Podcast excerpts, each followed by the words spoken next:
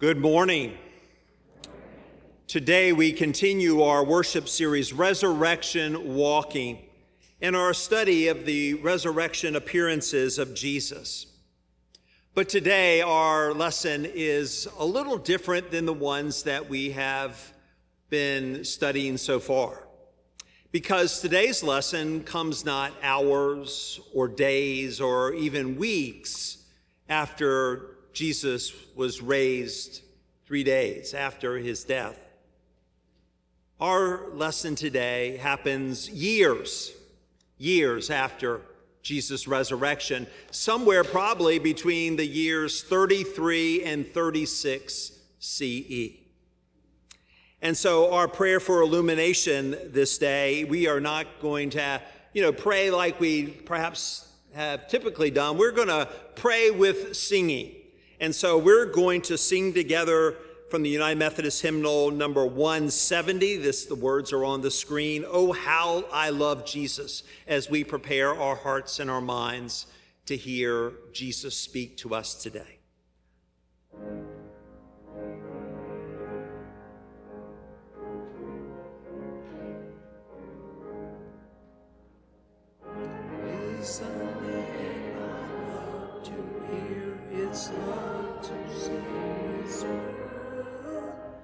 Sounds like music in the ear, the sweetest thing on earth.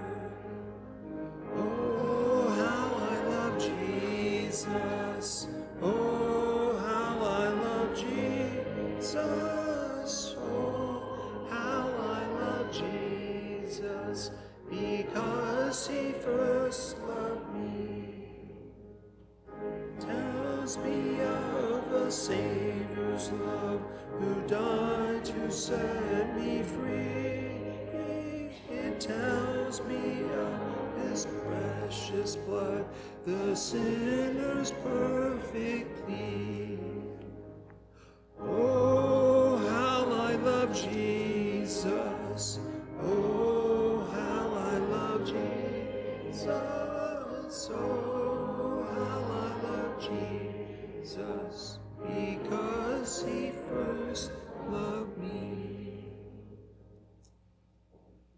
Our scripture reading comes from the book of Acts in the ninth chapter. We're reading verses 1 through 20. Meanwhile, Saul, still breathing threats and murder against the disciples of the Lord, went to the high priest and asked him for letters to the synagogues at Damascus, so that if he found any who belonged to the way, men or women, he might bring them bound to Jerusalem. Now, as he was going along and approaching Damascus, suddenly a light from heaven flashed around him. He fell to the ground and heard a voice saying to him, Saul, Saul, why do you persecute me? He asked, Who are you, Lord? The reply came, I am Jesus, whom you are persecuting. But get up and enter the city, and you will be told what you are to do. The men who were traveling with him stood speechless because they heard the voice, but saw no one. Saul got up from the ground and thought his eyes were, and though his eyes were open, he could not see. He could see nothing. So they led him by the hand and brought him into Damascus. For three days he was without sight and neither ate nor drank. Now there was a disciple in Damascus named Ananias. The Lord said to him in a vision, Ananias. He answered, Here I am, Lord. The Lord said to him, Get up and go to the street called Straight. And at the house of Judas, look for a man of Tarsus named Saul. At this moment, he is praying. And he has seen in a vision a man named Ananias come in and lay his hands on him so that he might regain his sight. But Ananias answered, Lord, I have heard from many about this man, how much evil he has done to your saints in Jerusalem. And here he has authority from the chief priest to bind all who invoke your name. But the Lord said to him, Go For he is an instrument whom I have chosen to bring my name before Gentiles and kings and before the people of Israel. I myself will show him how much he must suffer for the sake of my name. So Ananias went and entered the house. He laid his hands on Saul and said, Brother Saul, the Lord Jesus, who appeared to you on your way here, has sent me so that you may regain your sight and be filled with the Holy Spirit. And immediately something like scales fell from his eyes and his sight was restored. Then he got up and was baptized. And after taking some food, he regained his strength. For several days he was with the disciples in Damascus, and immediately he began to proclaim Jesus in the synagogue, saying, He is the Son of God the word of God for the people of God. Thanks be to God. If we were to end today's lesson of the famous Damascus Road story at verse 6 of Acts chapter 9, with the just blinded Saul being told by Jesus to go into the city, where he would be given further instructions. Our focus would be almost exclusively on the road and on the effect of Jesus' words on a man who had delighted in the pursuit and the persecution of those who followed Jesus' way. Stopping at verse 6, we would think that our lesson is exclusively the uh, Apostle Paul's call story. Without the rest of the story, great details and and vital parts of the story would be excluded, including the role of those who were traveling with Saul and a disciple named Ananias. We might even believe that Jesus took Saul by the hand and walked him into Damascus. The longer version, however, highlights the cast of characters that we too often tend to overlook and the truth that God not only chooses people to do God's work, but God calls all people, even ordinary people like me, into community to do God's work together in the name of Jesus. And about this community, the Apostle Paul will later write to the church in Rome he says, So we who are many are one body in Christ, and individually we are members one of another. Think about that, that we're members one of another. That you, that you are a part of me and I'm a part of you, and there's nothing that we should want to do about that. That's a good thing, that we are a part of one another. We're here to support one another. We're here to live life together as disciples of Jesus Christ. I hope you don't miss the important fact that the Apostle Paul's initial mission, the mission that Jesus gave him, is only completed with the help of some unnamed co travelers and Ananias, who is described simply as a disciple. It is this supporting cast that turns Saul, the great persecutor of the church, into Paul, into arguably the greatest contributor to the New Testament and to the spread of the way throughout the Mediterranean. Our lesson today lets us know, you and I, that in every setting, our lives, your life and my life and our work together for Christ matter.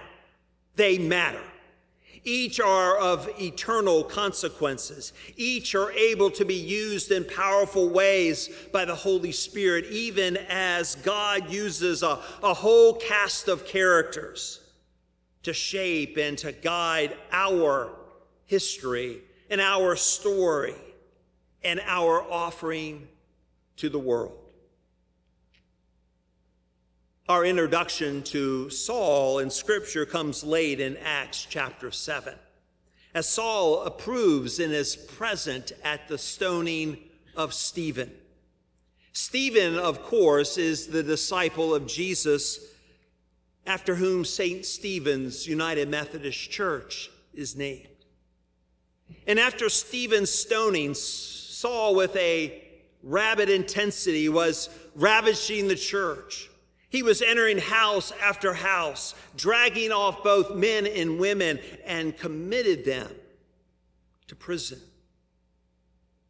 Saul is a Pharisee, a member of the Jewish sect that arose in response to the growing secularization in Israel.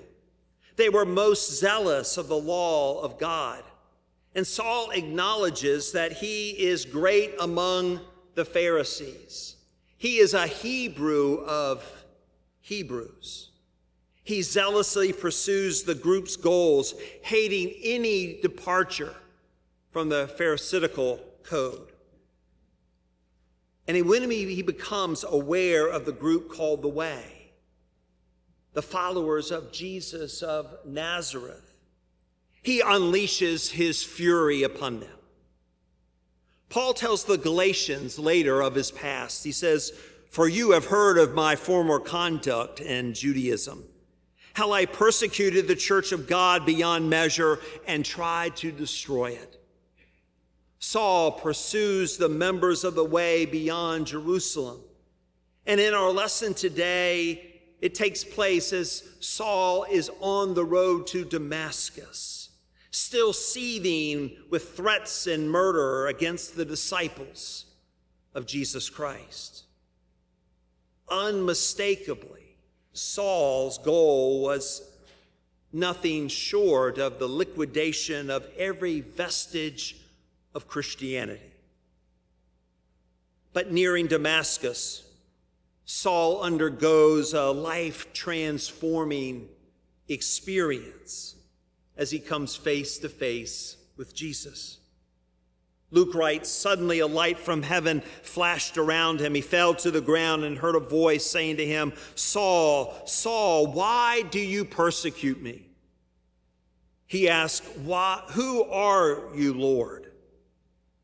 And the reply came, I am Jesus, whom you are persecuting. But get up and enter the city, and you will be told what you are to do.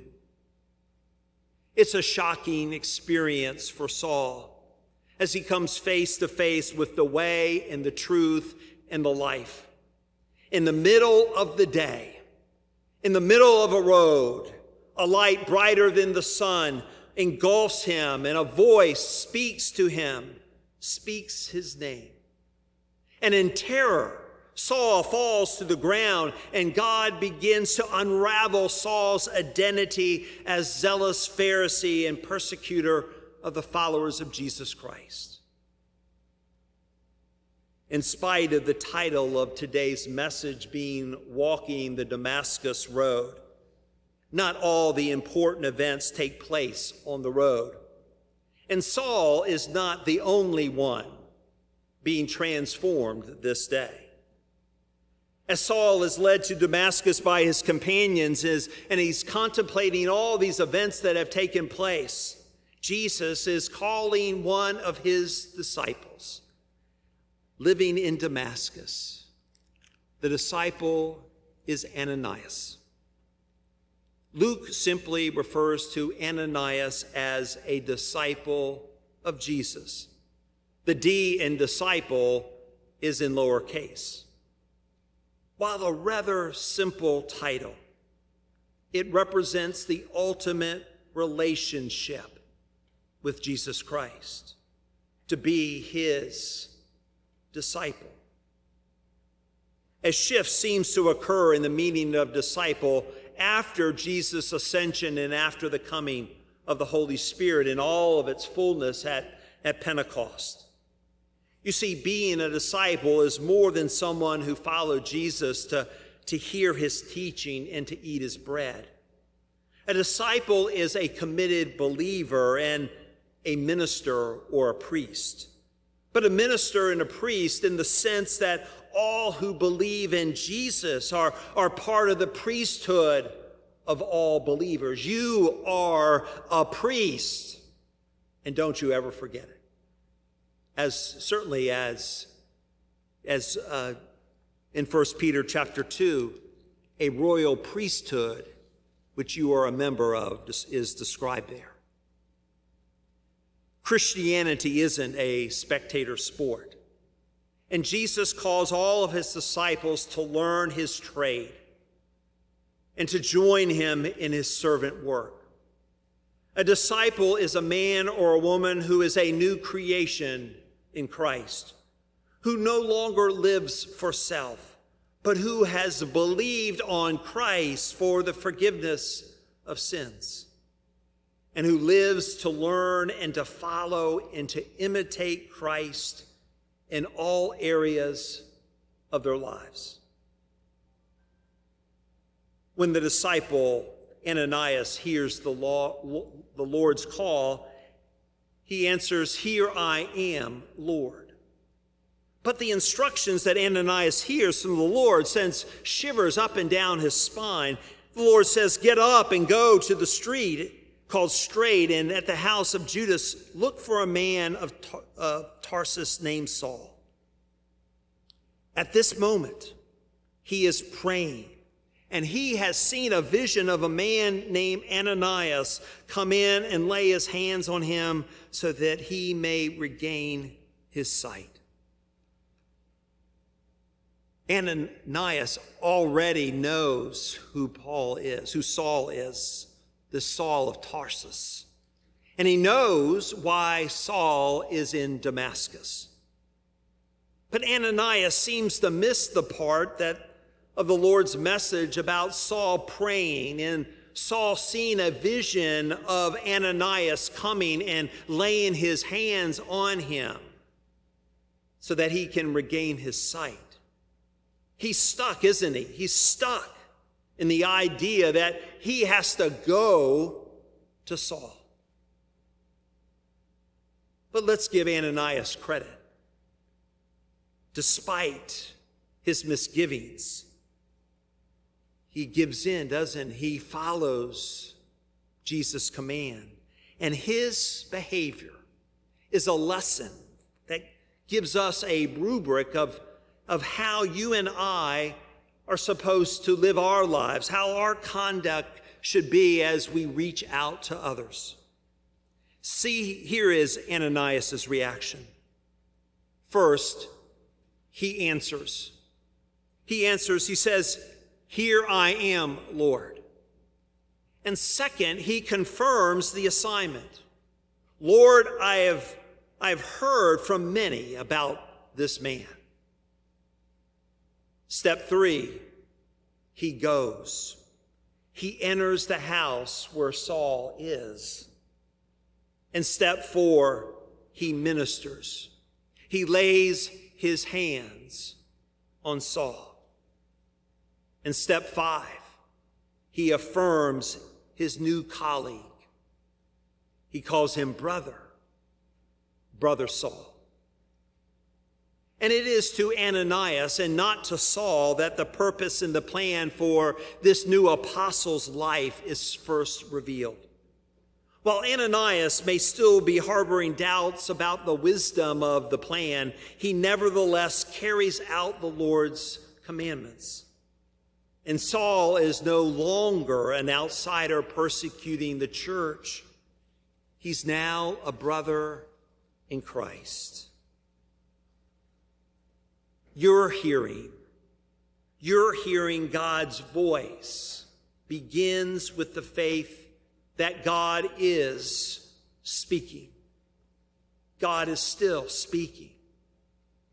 And includes a determination to listen and to understand, and a willingness to act, to act in love and in service in Jesus' name. When people in a community embrace love, love that is willful and sacrificial and unconditional and self giving, it changes everything. It changes everything. And like Ananias in our lesson today, we love like Jesus whenever God's love moves out through us in sacrificial acts so that God's name may be glorified. Today, I give thanks for this community of love. And I invite you to join me in celebrating the amazing love that God has and is and will continue to pour into this community called St. Stephen's. And through this community, out into the world. I give thanks for the love produced by faith and hope that I have seen shared through the lives of, of you. You, people in this place, and out in the parking lots and, and beyond our property. It's sweeter than the sweetest peaches that I ever purchased at Burke's Farmer Market on a Saturday in the summer. Any peachaholics here? Yes, amen. Man, there are some sweet peaches you can get there. Such love that you have hopes the best for one another and our neighbors. It welcomes, it makes space for one another. It seems to work out differences and work towards solutions. It forgives, it lets go, and it continues to give in faith towards a future that God knows and that we're trying to find out and that we want to follow. It's been an honor over the last three years to serve as your pastor. In rather challenging circumstances, I saw and I continue to see that such love moves you and continues to move you to strive upward and to support one another, to grow in faith together, to serve and to feed Jesus' lambs, to reach out and to connect others to this community of faith and to God's goodness and grace that others might come to know the depth and the width and the breadth of the love of God that comes from God's very heart through you. I give thanks today for this community of love and for the opportunity that Carolyn and I have had to be part of this community and ministry and life together these last three years. I give thanks today because God is working in this place. There is no doubt. And I encourage you not only to continue in the ways that you love now, but to continue to grow in love together as you serve the Lord and as you serve our community. I thank you for the loving welcome that you offered my family and me three years ago and for your support during these years I've served as your senior pastor. For the honor of inviting me to pray with you before surgery and afterwards. To visit in the hospital and nursing home and at home, even though the pandemic certainly made that much more difficult. For the blessing of baptizing your children, your grandchildren, but also of baptizing youth and adults here. I'm thankful for the honor of, of hearing about loved ones as we pre- prepared for services of, of, of, of death and reconciliation and resurrection. I'm thankful for seeing the courage in which you have wrestled with the challenges of the pandemic and other challenges in the United Methodist Church. And have used God's grace to strive to be all that you can be in God's love. How you, uh, associate pastors, Pastor Forrest and Pastor Gian, and the staff, our media team, our welcome team, the source band at at nine o'clock, our choirs, our ringers, our orchestra members, and all the disciples of St. Stephen's were part of keeping the church open even when we couldn't meet in person in the building. We certainly learned, didn't we, that the church is not the building, it's the people. Thanks be to God for that lesson. It's important. Easter sunrise services, worshiping outdoors in the fellowship hall, and, and then now in this beautiful space. Gatherings on Zoom, meetings on Zoom, lots and lots of Zoom, right? You know that, including Bible study discussions and praying the Psalms and much more. All of these are glimmering traces of God's presence in this place through you. You have made me a better husband. You've made me a better father and pastor. You've made me a better disciple of Jesus Christ. And I thank you for that. You, all these experiences, all of you, have shaped me for the better. And the challenges that we have, have faced together will continue to shape you to be the incredible, the already incredible, loving, and passionate people that God has made you now, but God is also continuing to call you to be. And as Pastor Gian and I shared with the children, love never ends. No amount of time and no distance will change love between friends. There's no guarantee that any of us will ever see each other again this side of heaven. But I do know that God's presence will be forever connecting us and will forever light our paths that we travel as we, each of us, answer faithfully, Here I am, Lord, and as we do the work of Christ in this world. As Carolyn and I continue to walk by faith and not by sight, we are thankful for God's grace and for you. St. Stephen's Church.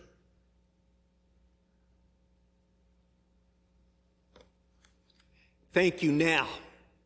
Thank you forever for your amazing love.